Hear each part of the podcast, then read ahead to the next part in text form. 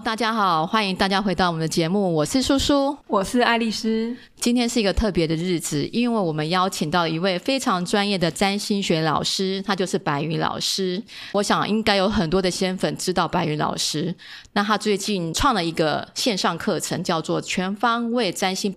那已经在知识卫星开卖，那它的销售总额已经突破了四千多万啊！这也是我们看了好羡慕，显示的就是学员对白老师的课程有高度的期待跟信任。所以，我们今天呢感到格外的荣幸哦，我们竟然可以被老师邀请，而且是跟其他的知名 KOL 一起来介绍老师的课程。老师，你要不要跟大家打声招呼呢？嗨，大家好，爱丽丝好，苏苏好，各位仙粉吗？大家好，开心哦，看到你们。今天要跟老师一起来揭开占星学的神秘面纱。其实呢，我们仙姑行不行呢？一直以来，我想仙粉都知道，是说我们一直在探索人类比较不知道的另外一个世界，带点神秘学。那其实占星学也很像，仙粉也可能有听过占星学或者星座的一些常见的知识，对。但是占星学不是说我们在报纸上看看今天的星座运势怎么样这么简单。老师就是要来跟我们介绍什么是占星学。谢谢。占星学这个学科其实是我们天文学的前身嘛，在天文学日心说还盛行之前，就哥白尼盛行之前，哦、占星学是当时的天文学。所以它有完整的学科，它有完整的体系。所以在这个状况下，我们不管是看自己周围，就是呃天上的星星啦，人类的活动啦，我们人的文化，比如说我们有所祈求，风调雨顺啦，个人发展的顺利，还有就是国家昌盛，这些当时都是跟占星学相连的。对，它是算是一个历史悠久的一个学问。对，它是学问，而且它是一个体系型的学科。它有数学或者是天文学知识为，嗯、就当时比较局限的天文学知识为基础。嗯、然后它也加入了人文，比如说我们的历史记录啦，嗯、或者是农业的记录啦。当时使用的时候，大多是用来宫廷使用，就是国家的运气，或者说呃看人民要怎么管理。哦，所以古时候的占星学比较像是达官贵族他们在使用的一个工具。对，到后来就近代的时候，有一位我们的占星学之父叫 Alan Leo，对，他就创办了杂志。然后创办杂志之后，他认为这些都可以到古罗马时代，就是我们把它变成生活顾问一样。哦。但是民众很难接受，因为当时的民众还没有那么多教育程度嘛，所以他就是把占星学简化，比如说。我们以前可能是看每个人的星盘里面有行星相位，然后有星座，嗯、也有宫位，所有的东西都是量身定制的。Alan Leo 占星之父之后呢，就是透过这个杂志宣导，你可以不知道自己的宫位或者是行星是什么，但你知道你的星座，你就可以大概了解我未来一周、未来一个月、明年我的运势是什么。他就把它简化了，嗯、好处就是媒体这样可以大肆的宣扬我的星座和我。我的运势，我的生活顾问，生活有人可以帮忙看，所以我比较不迷茫，所以媒体传播就很快，大家就很喜欢占星学的星座部分。对，对啊，而且台湾这几年也是特别的夯，特别的流行。嗯，我觉得老师现在开这个课程真的是刚好是一个很好的 timing，就是大家开始探索神秘学。想要更了解自己，对，这其实跟我们节目的宗旨也是蛮像的，嗯，对啊。那我不知道爱丽丝有没有听过占星学？嗯，这个白宇老师在介绍的时候呢，这让我想到我们之前在节目有介绍过，像是那个天干地支来占卜吉凶，哦、但这就是比较东方的方式。嗯、对，对。那很多人问我说，那我们的命运的轨迹到底是不是固定的？能不能由我们自己做个决策去趋吉避凶？嗯，对，那就我这边的观点来看呢，其实答案并不是这么绝对，因为呢，以我们这边东方这边跟通灵这边，还有一些古人的智慧来看，他会帮你选定几条路，但这几条路呢，其实是我们可以。来选择的，但我们在找白宇老师，通过了解这个占星学，或是找我这边来做咨询，那其实我们也是做一个趋吉避凶。当我们知道这条路不是这么好的时候，那我们就不要选择它。嗯，对。或者是说面临已经不可抗拒的一条路的时候，那已经发生了，我应该用什么样的心态？比如说透过那个自己的星盘，我知道。就像老师之前跟某某知名的那个 YouTuber，你有说他有个坎嘛？哦，对，是 被做成梗图了嘛？那当我知道有个坎，可是我也不知道那个什么坎，可是它已经发生了，接下来就是我要怎么去面对它嘛？对对，其实就是趋吉避凶是我们的愿望，但是真的能趋吉避凶吗？不一定，因为有时候人算不如天算，或者是你明明知道往左边比较好，可是你就是那个惯性就把你拉到右边，哦、所以你还是去不了急，也避不了凶。对，对所以我个人认为，如果是理性的看待这件事情的话。嗯不要就事论事，以事件来看待。我要避开什么？我要怎么做才能对自己最好？反而是用心态调整。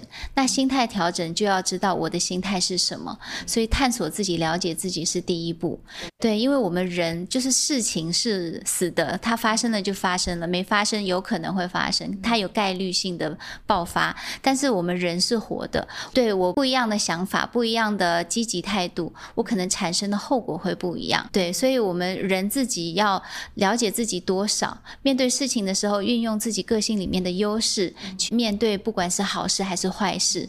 如果可以面对的好。好事可以好上加好，但如果面对的不好，好事可能虽然它是件好事，但背后可能会有灾难发生，也是有可能的。对，是我蛮赞同老师的说法，很多事情不能抗拒，那发生的时候你怎么去面对、处理这件事的心态很重要。嗯，比如说好了，你就是你买了股票，然后那个股票大跌了，你面对这个大跌的心态，你可能就是很恐慌，马上把它卖掉。那有一种心态就是，他可能只是短暂的一个休息。那我看好这个公司，我就继续保持它，我的心还是很稳定的。其实这个呢，就是回归到像我这边就是用通灵嘛。那很多人找我看元成功，那元成功就是自己灵魂的住所。那很多人呢，其实他就是呃心境上呢，他都不太好，很忧郁，或是呢对人生很负面，然后比较悲观。那他元成功的天气呢，就会显现是阴天，或是有的是打雷下雨。那其实菩萨最常讲一句话就是：你希望你接下来人生道路要走得顺畅，那我们就要调整我们的心态跟心境。那你的元成功如果出现了太阳，那你的运势就会走得顺。其实这个呼应到白玉老师。刚才讲的部分就是我们的心态怎么去做调整。对，其实我们大脑蛮有趣的，像这一部分就是右脑的思考，比如说像太阳啦、阴天啦，它是一个影像的模式，去映照我们内心的能量是正面的还是负面的，是对自己有自信的还是被别人影响比较多的，这是右脑的思考。不过我们现在整个大社会环境是左脑思考比较多。比如说我们上学，从国小上到大学、研究所，这都是学科型的，它都是需要运算、需要有因果关系去推导，这些都是左脑。所以大家已经习惯了物质世界的，比如说我好不好要看我的薪资水平啦，要看我考什么学校啦，我有什么证照能力啦，在工作是什么职位，社经地位又是什么。这些好像就可以构成我们的自我评价，但其实我们回归到人的本身，因为人会生就会死，这是每个人跑不掉，所以精神境界才是我们评价自己最终的那个内内核核心的部分。刚刚讲的精神世界，其实也就是我们常常在讲的，我们在人世间要怎么修行。有好的修为，不要受人世间的贪嗔痴或者是一些习性的影响。这也是佛菩萨常常告诉我们的，不要拘泥于现状，你可能要看得更远。讲到这边，我们觉得好像在讲什么哲学一样。我们再回到老师，对对对，再回到老师说的，我觉得学一个新的东西很棒。那学一个新的东西呢，不是说束之高阁。就摆在那里，我就一定要使用。对对，那学的东西怎么样在人世间这条路走得更顺遂，才是我们的目的嘛。嗯、那我知道白宇老师的这个占星学讲的就是实用性。对对，那老师，比如说好了，我完全是个小白，嗯，那我怎么样开始学习占星学的这条路呢？嗯，学了一定的基础之后，我又可以怎么应用呢？嗯、应用之后又不要太迷信，嗯，每天早上起来都要先看一下我自己的星盘怎么样，才要走出第、嗯、好紧张、哦、门口第一步。我觉得那又太夸张了，对，不对？对对对，那可不可以请老师帮我们分享一下？嗯，谢谢，这个问题超好的。我觉得这是和一般人我们学一个工具一样的好奇的点啦，但我觉得。一个人学东西哦，我们可以先从两个方向来看，一个就是这个东西是我想学的，我其他都不喜欢，我就喜欢全方位占星学。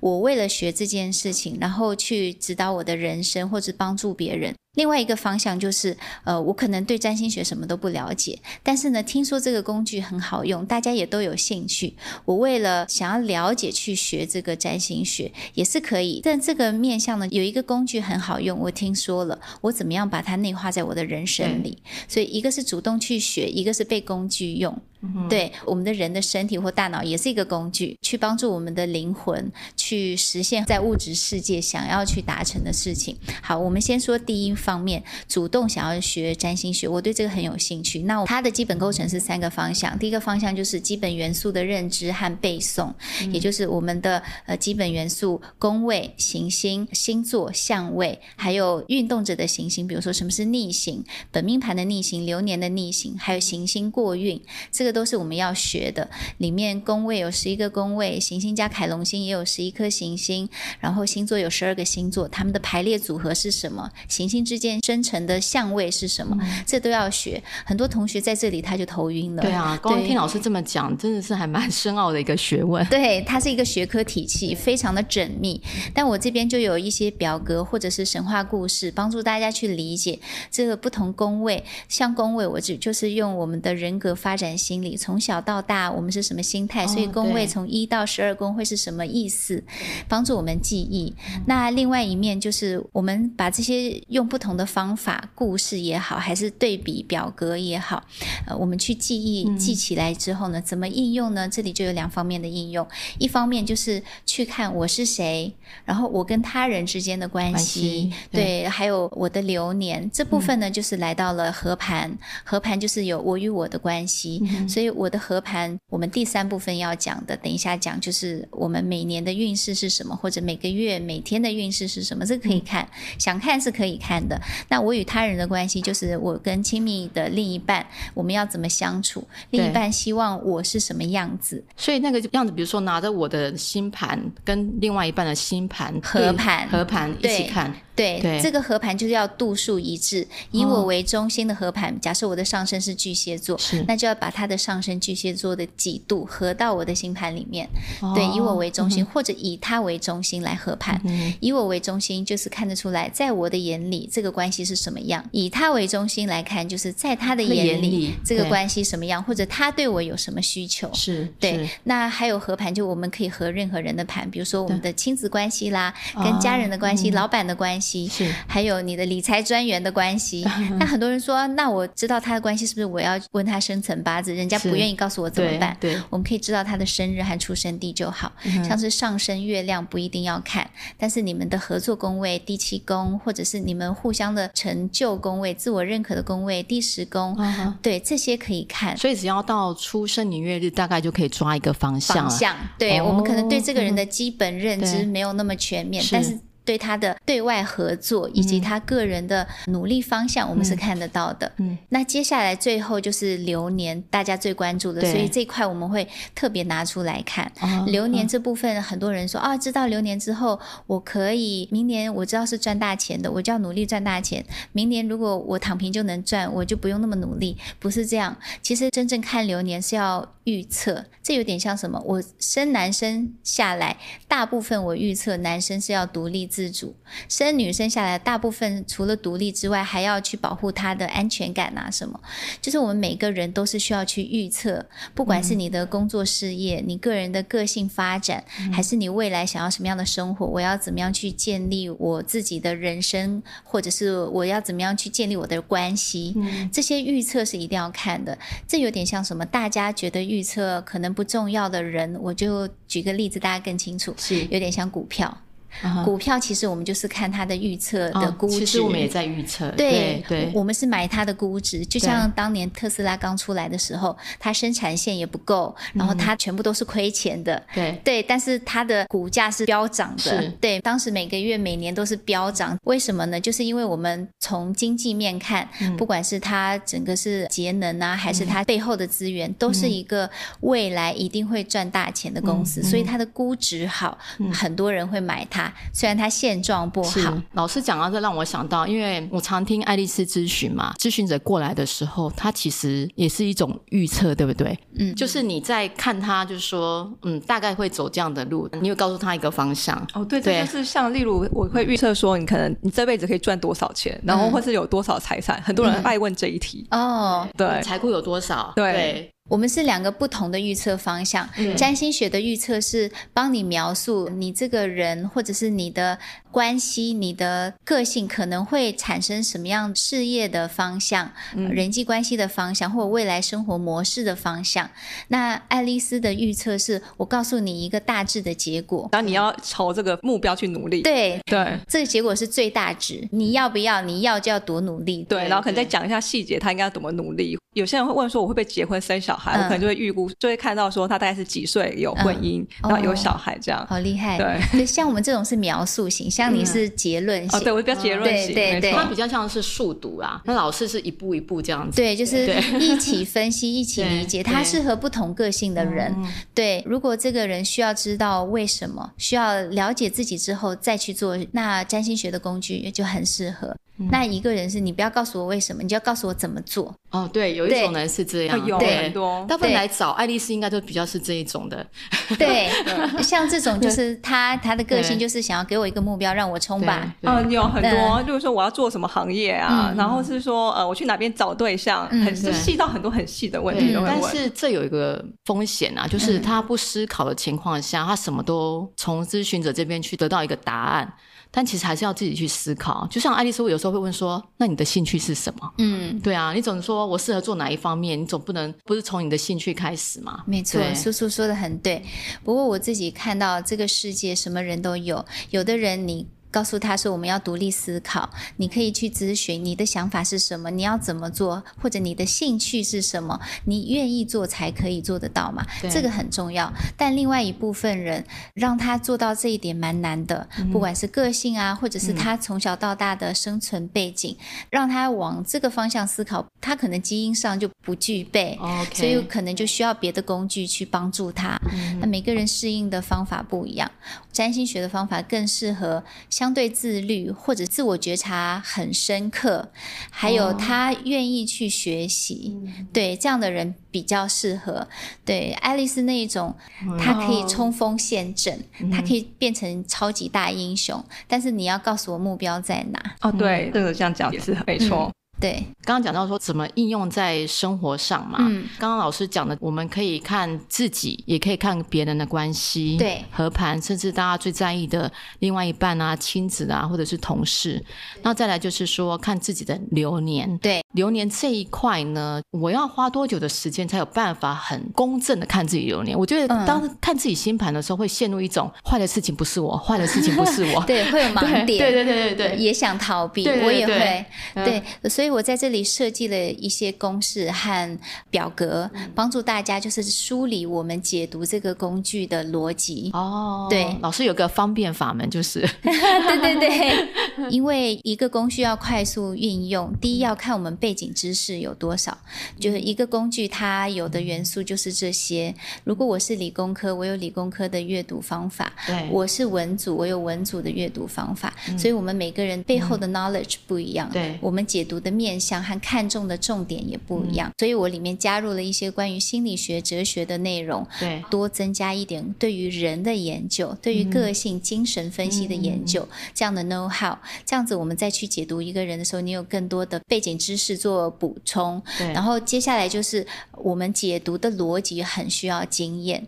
对，除了对星盘的认知程度很熟练之外，我们因为阅读过不同的星盘，所以我们的经验值比较高，是知道从哪里切入，从哪里捋这个逻辑，嗯、然后怎么样去收这个尾，这个部分就把它幻化成公式和表格。哦，就是老师，你把自身的经验变成了一套工具，变成有公式。对，因为我们一般人不可能像老师有这么多的阅读的案例嘛，总有第一个开始嘛，从第一个开始。对，就从身边的人开始。对对对对对。我刚开始的时候也是免费，大概解读了四五百位哦，对，和我一样，对对对，就这样四五百位就有归纳出一个原则跟大方向，对不对？对，所以我也是跟我的呃给的公式表格有点像，就是一开始我一定要研究这个人的基本个性是什么，哦、所以你会看到很多公式里面，比如说跟财务。有关的，我就会先看他的基本个性，太阳在哪里，上升和第十宫，哦、他的最优质的个人的个性是什么，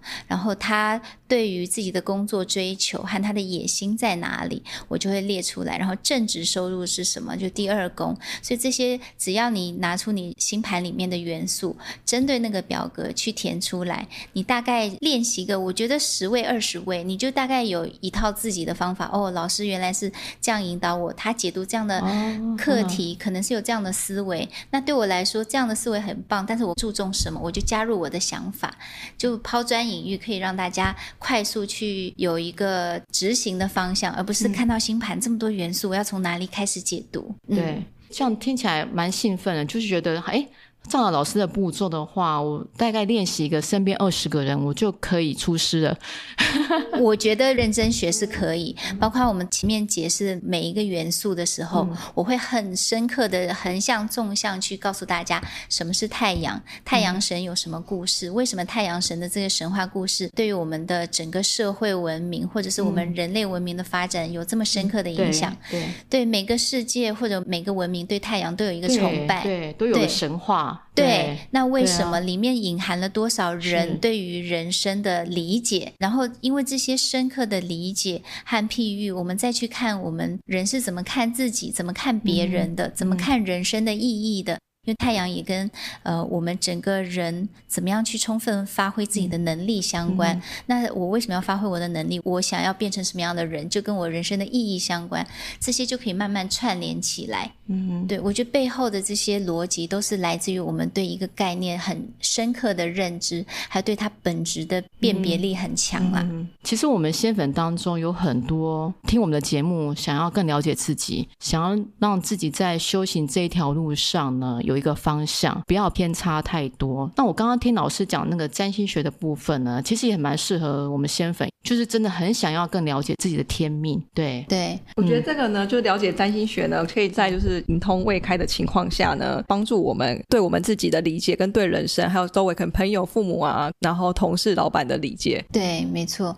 有时候我们就看大家大脑是什么，比如说像我是左右脑，比如说像我右手拿筷子吃饭，左手一样可以灵活的拿。哦，所以就是左右开工的意思。左右开工，对。那有些人就比较理性，有些人比较感性。虽然现在在心理学上，左脑怎么样，右脑怎么样，就我是左脑人，右脑人已经被推翻了。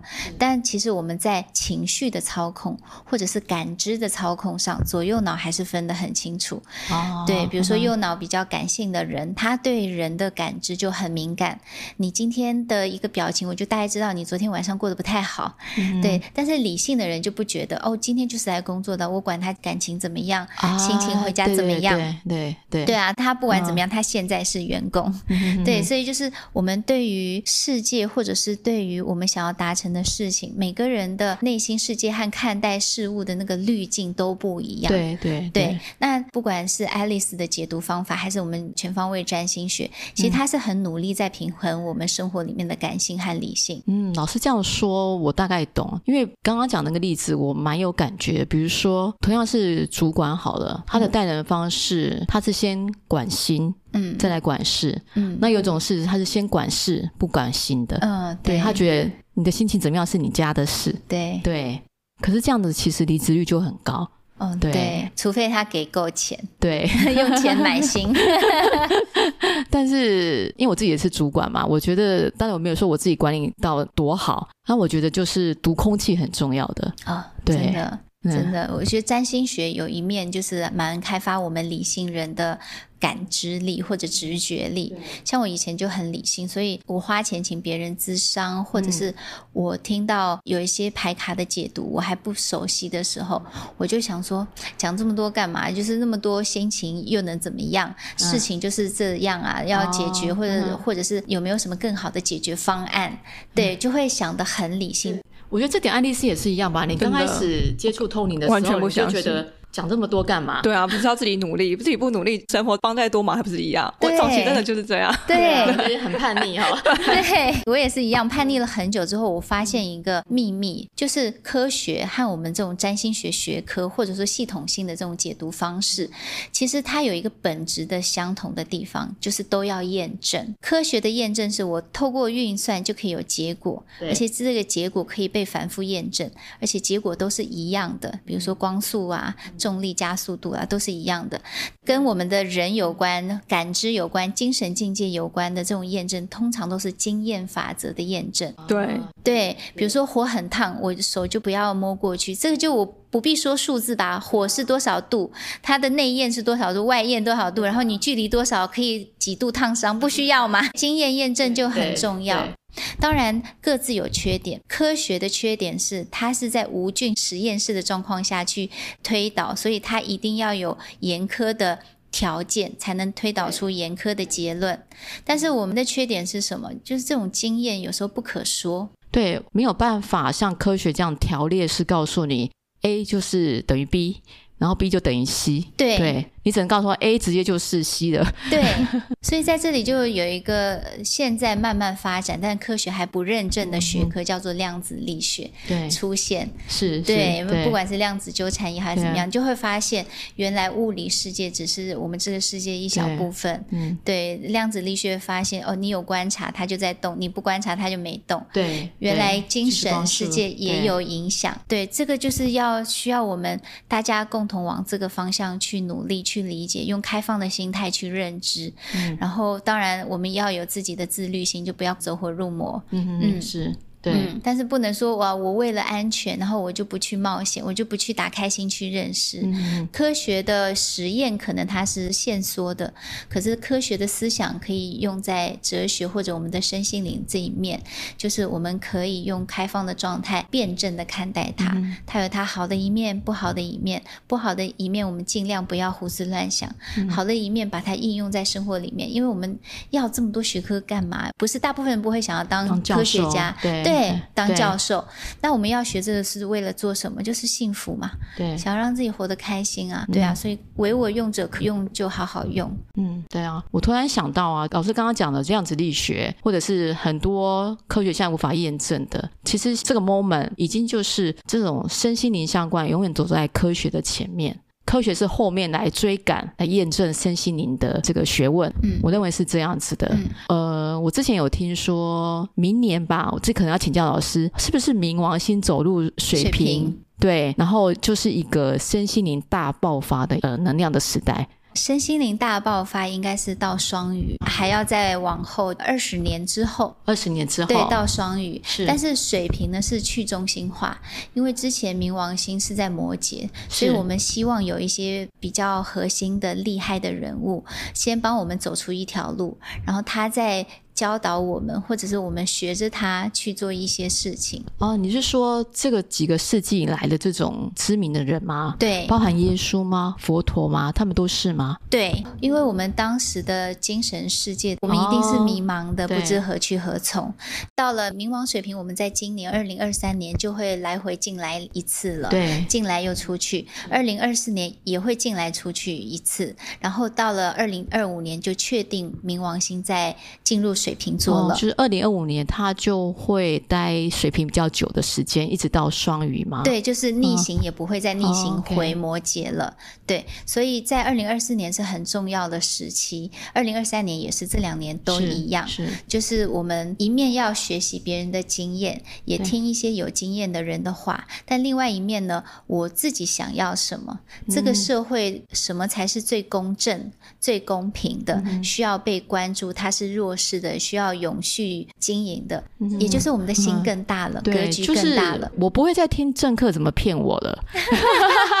哎，不，这个有点敏感。就是我觉得以往大家可能比较片面的，可能去支持谁。那可能现在老师讲的就是去中心化这件事情，开始我们有自己的一个思考逻辑跟方向。对。对，其实大家独立思考能力都越来越强，只是过去的累积，比如说像日本还有皇室嘛，英国也还有皇室，但是大部分有皇室的都没有了，就是这种进程。哦，对，这种集权的可能相对它是好的，当然还是一样会存在，嗯、但是它。不符合时代潮流的，可能就会慢慢进化。我们也不是说推翻它革命，嗯、因为现在人不会像以前那么野蛮。革命还是极少数国家啦会有战火，嗯、大部分都是我希望我更好，我希望我这个社会环境或者政治环境更好，所以我们进化。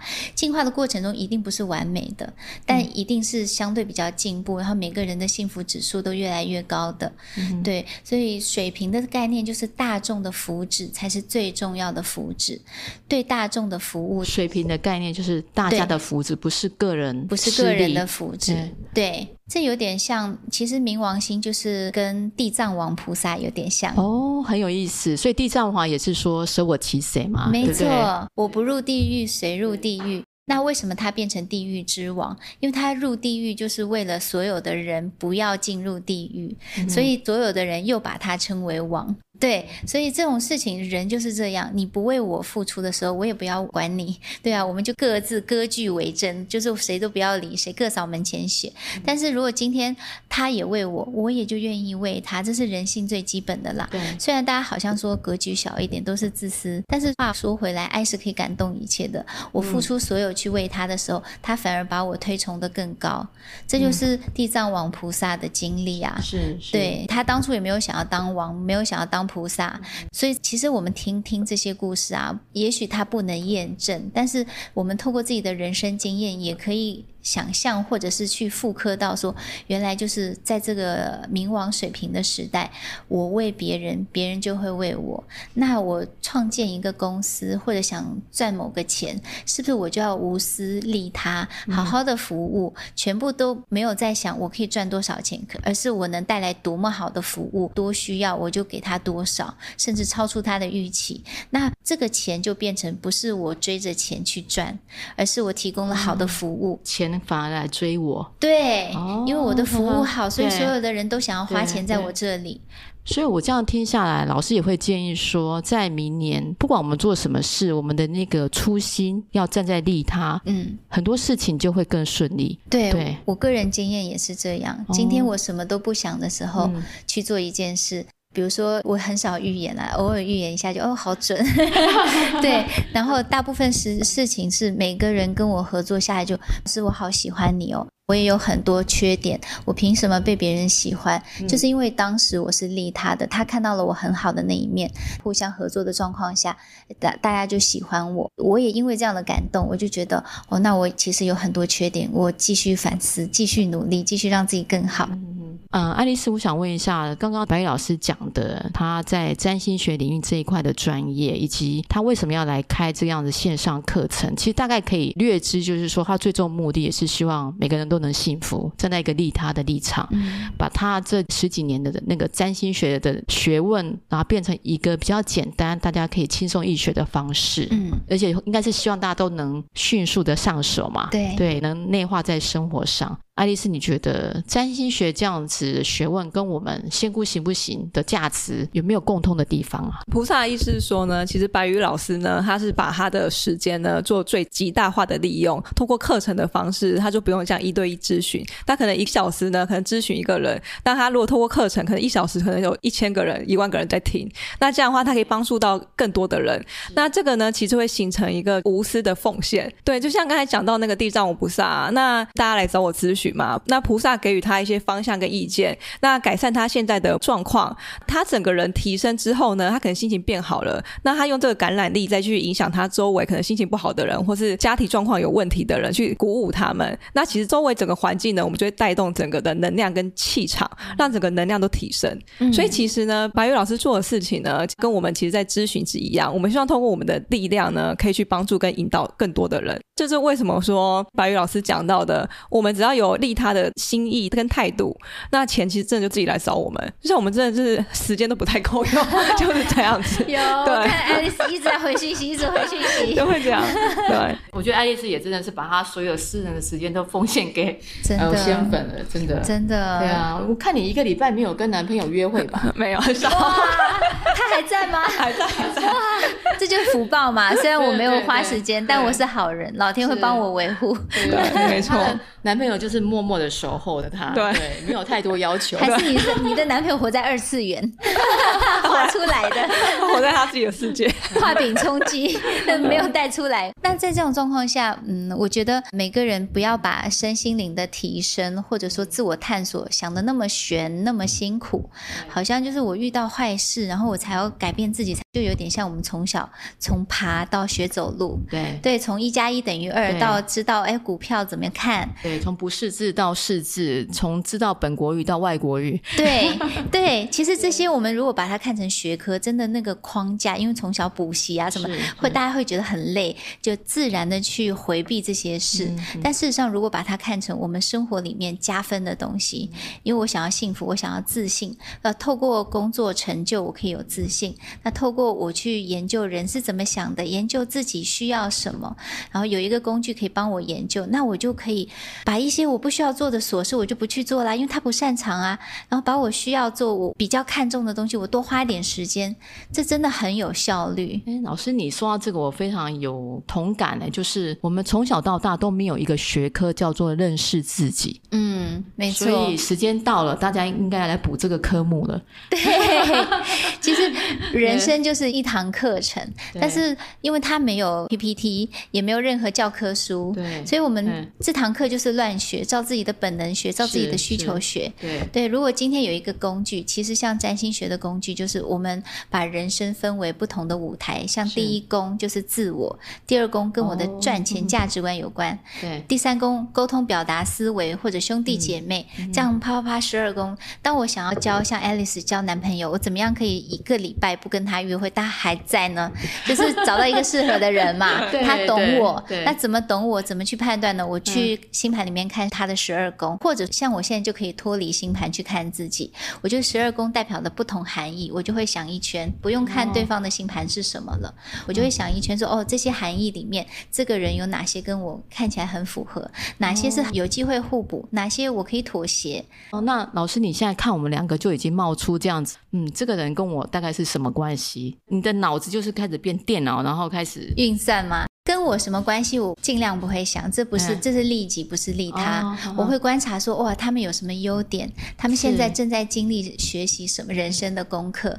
我就会大概看一下，说，哦，他大概聘在人生的哪个位置？哦、对对对，就是这个会让我们很善意的去跟需要合作的人找到求同存异的地方。嗯、然后呢，如果是大家个性不太像，或者是生存背景不太像的人，有、嗯、有时候我们真的观点不一致，可是因为看。到他的善意，所以我也觉得啊，那也没什么。嗯、所以我们就把生活的人际关系啦，或者是生活的这种像，呃，叔叔说读空气啦，把空气弄得甜蜜一点。是是，对 对啊，对。那老师，你的这堂课总共几个小时？要花很多时间学习吗？我自己提案的时候给大概超过二十小时，嗯、后来想说大家觉得累，所以变十小时。但是再后来，我们就是透过大家学员给我们的问题啊反馈，反馈。后来发现十小时不够详细，大家学的太抽象，嗯、所以我们又回到了二十小时以上。哦，是是七十九个单单元，二十小时，听起来好丰富哎。是，所以提早报名人都赚到了。对，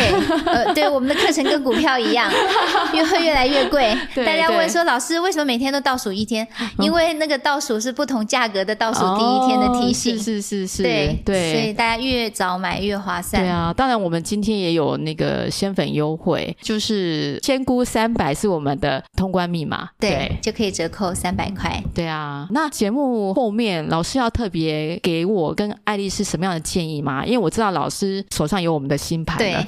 现在爱丽丝要那个角色互换，对，一开始爱丽丝很热心帮我解读，觉得花了她好多能量，好辛苦。不会，我也可以帮老师看一下元成功，如果老师愿意的话。好啊，好啊，可以，可以。我大概也知道我长什么样，但是被解读还是一个很开心的地方，就是被别人了解、被别人看见的感觉。对，而且自己也有盲点。老实讲，我先开始。好啊，好，老师先。爱丽丝的话。太阳是巨蟹，上升是狮子，对，嗯、呃，然后你的金星在第一宫，海王星在第五宫，又是逆行，海王星是逆行。我们看第五宫里面，海王星、天王星还有宿命点都在第五宫。第五宫是什么呢？嗯、我对生活的理解，还有我的工作方面的话，就创造灵感。你很有想法，也爱付出，只是一开始对自己没有自信，所以他逆行。嗯，所以我这样做是不是怪怪的？别人都不会这样做。哦，对，的确会怀疑这个通灵的讯息，在早期啦，是是，因为就接太多奇奇怪怪的讯息了。是，我真的要走这条路吗？对对对，对，没错。我相信这也是一般人会自我经历过的。对，因为没有一个什么阿卡西记录可以让我们翻阅说，哦，他讲的就是对。正因为有这样的怀疑，所以呃，他解读的讯息反而是取信比较高。他也尽量会让自己不要走火入魔。对，其实我这人一点都不迷信。嗯、然后每次呢，可能叫仙粉去拜拜，我自己都觉得，哎，就这样吧。对，就是像这种就是不可验证性，但是经验性很强，然后它的能量又可以穿透不同灵魂的话，嗯，确实自律性要够高。嗯，就是像这种第五宫，它的反思力够高，而且它的天王星和宿命点都坐落在。在射手座，射手就是信念、信仰，嗯，对大众福祉，他对这个要求是很高的。对我对就是讯息的准确度跟能不能帮助到人，我是很在乎的。对对，但有时候讯息准确不准确不知道，但是我的人品可以保证。嗯，哦，对，对，没错。对，就是因为这也是一种人格保证，就是我也不保证讯息对错，因为我只是个人，嗯，这就已经很科学了这种心态。嗯，但他是很认真在付出利他的心态，希望。希望帮助别人，也希望自己没有白白浪费这个能力。嗯，我们曾经录过一集叫做“灵性诈骗”，就是我们都不喜欢那种假借通灵或者假借可以看到什么，然后去骗取信众的那个财物。嗯，对，我们看到很多这样子被骗了很多钱的人来咨询，真的很可怜。对，给我们又把他拉回来一些，真的哈、哦嗯，有几位有我们有拉回来，太好了，太好了，因为从古代到现在都层出不穷的状况，嗯、这是发难财嘛，就是跟军火商是一样的道理。嗯不因善小而不为，这是爱丽丝这个星盘里面最重要的一个核心。嗯，对，就是不管这件事是大事还是小事，只要它是好事，我就要致力把这件事情做到。会，我就是如果他来问的问题，我都会尽量抽出时间来回复。因为像是我自己本身都很晚睡觉，哦、我觉得要把就是讯息尽量都回完，工作尽量都做完。所以你凯龙双子第十一宫就是变成了人民的公仆，要累死 累死。真的有这样显现吗？对，那既然有缘，我就是要回。应该可以把时间花在更有用的地方，因为效率啦，效率啦。对，嗯，劝不动啦，他自然会自己。对，我可能会放在后面，但我还是会回他。对对对，你过劳过就知道了。因为我是过劳送医两次，对，然后有一次差点就不回来，这么严重，机器量不到血压。但是用手动，它的指数高两到十。对，菩萨是说你可能在付出跟回馈不平衡造成的。对，彼此彼此。对，这有缘是有原因的，所以你们的共通点就在这里。对对对。现在努力可能服务一万位，但是你如果把自己生命拉长，你可能可以服务一百万，看你要哪一个。对，这句话真的很对。好啊，那爱丽丝已经 OK 了。好，重点就在这，谢谢。那叔叔好，太阳水瓶上升双鱼是，嗯。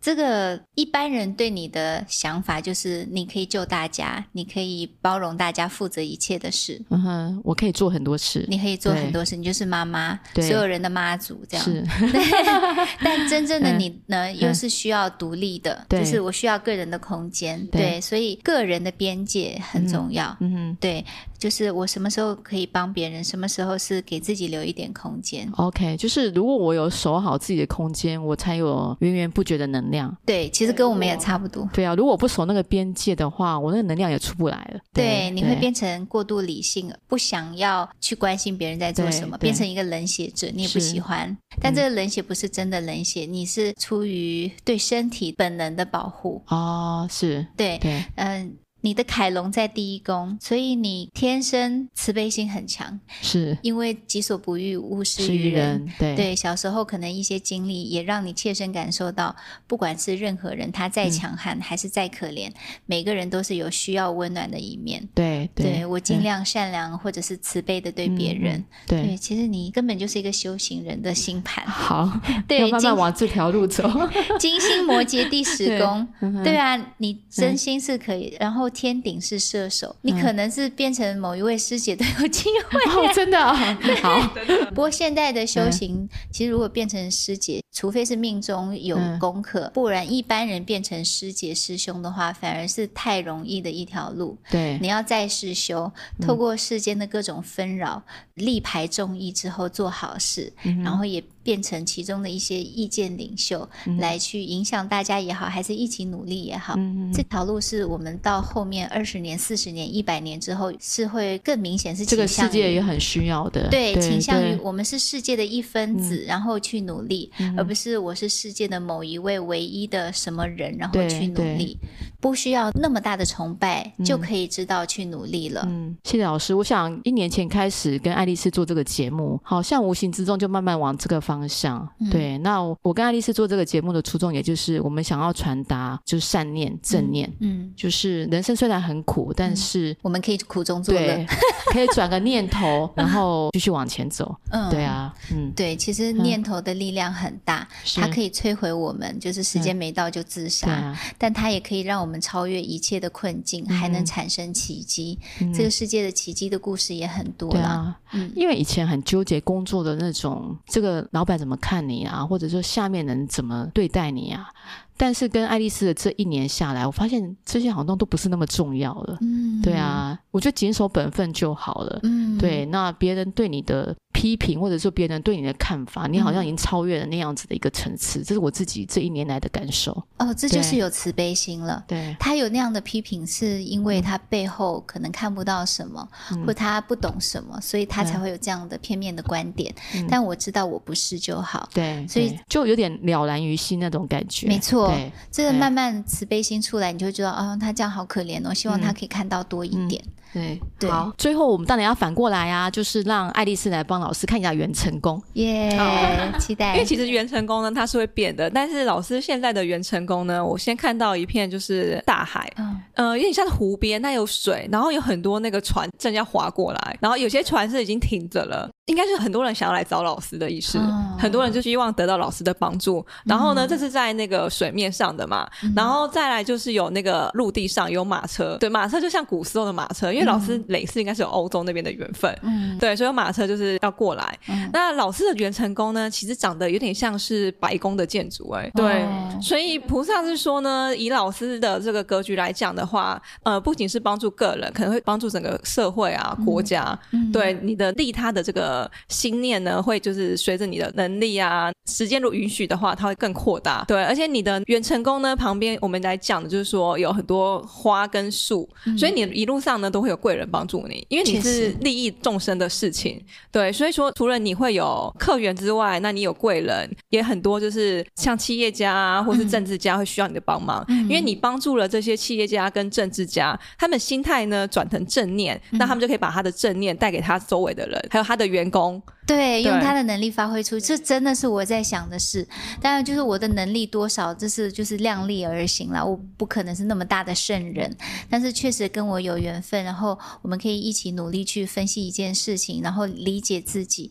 我真的觉得，不管是他的能量有多大，一个人不了解自己，很容易被本能的情绪驱使，然后给社会带来不好的影响，或给自己家庭带来不好影响。那我旁边很多人会说：“啊，白玉老师，你现在很厉害。”啊，我我是觉得我旁边真的是很多贵人帮忙，对啊，我一个人的力量是达不到的，凡是有很多贵人帮着、撑着、拖着，然后我就哦，我有机会跳一跳，可以做一些什么事，所以就是我常常说，哎，白老师，我说要感谢简少年老师，要感谢对汤镇伟老师，要感谢谁？就他们曾经帮我介绍做了什么事，嗯，对，就是真的是好多人是看好我，他们一定是看到我好的那一面，对，那我们每个人都有缺点。我觉得我缺点也不少，对，但是就是因为这样的鼓励，我们就愿意发挥自己的优势，然后缺点也因为各种努力啊、成功啦、成就啦，让自己更有自信去面对它、改变它，然后放下它，所以。这些我觉得都来到了正向循环，所以大家不要过于谦虚，然后觉得我这里不好那里不好，什么都做不到，反而是因为这些正向的，大家看好我们，然后愿意一起努力，然后发挥自己的优势。其中有一位哲学家说过，如果你想要做一件事情，把自己的很平庸、不擅长的事变成一个普通人都有的能力，所花的那个能量和你自己本来就有优势，然后从优势变成卓越，变变成精英所花的能量。变成卓越精英花的能量，比你什么都不会，然后学会变成一般人的能量要用的少。也就是说，发挥自己优势比较容易。嗯，对。有一些人真的太妄自菲薄，觉得自己不够啊，不好。尤其我们亚洲人太谦虚了，有些时候。嗯，对啊，请看到自己的闪光点，变成一颗星星，照亮周围的人。请看到自己的闪光点，变成星星，然后照耀别人。对，对，很棒的一句话。谢谢。好，那我们今天也差不多了，很谢谢就白宇老师今天来参加我们的节目，然后真的聊得很愉快。我觉得我不阻止的话，应该还会继续再聊下去。真的，这也是我们节目开播以来应该录过最长的，真的，但真的很有意思。那占星学其实不远。嗯，我觉得它就在我们生活的周遭。嗯，回归本质呢，就是透过占星学去了解我们自己，然后透过了解自己，也去了解你周遭的人。对对，那我想这是一个门，大家应该可以很轻松上手，透过老师的手把手的一个线上教学。有兴趣，尤其你对于修行、提高灵觉，或者是说自我探索，我觉得可以考虑来加入老师的这个全方位占星学。对，好，那我们节目就录到这边了。OK，拜拜，拜拜。祝福大家，拜拜。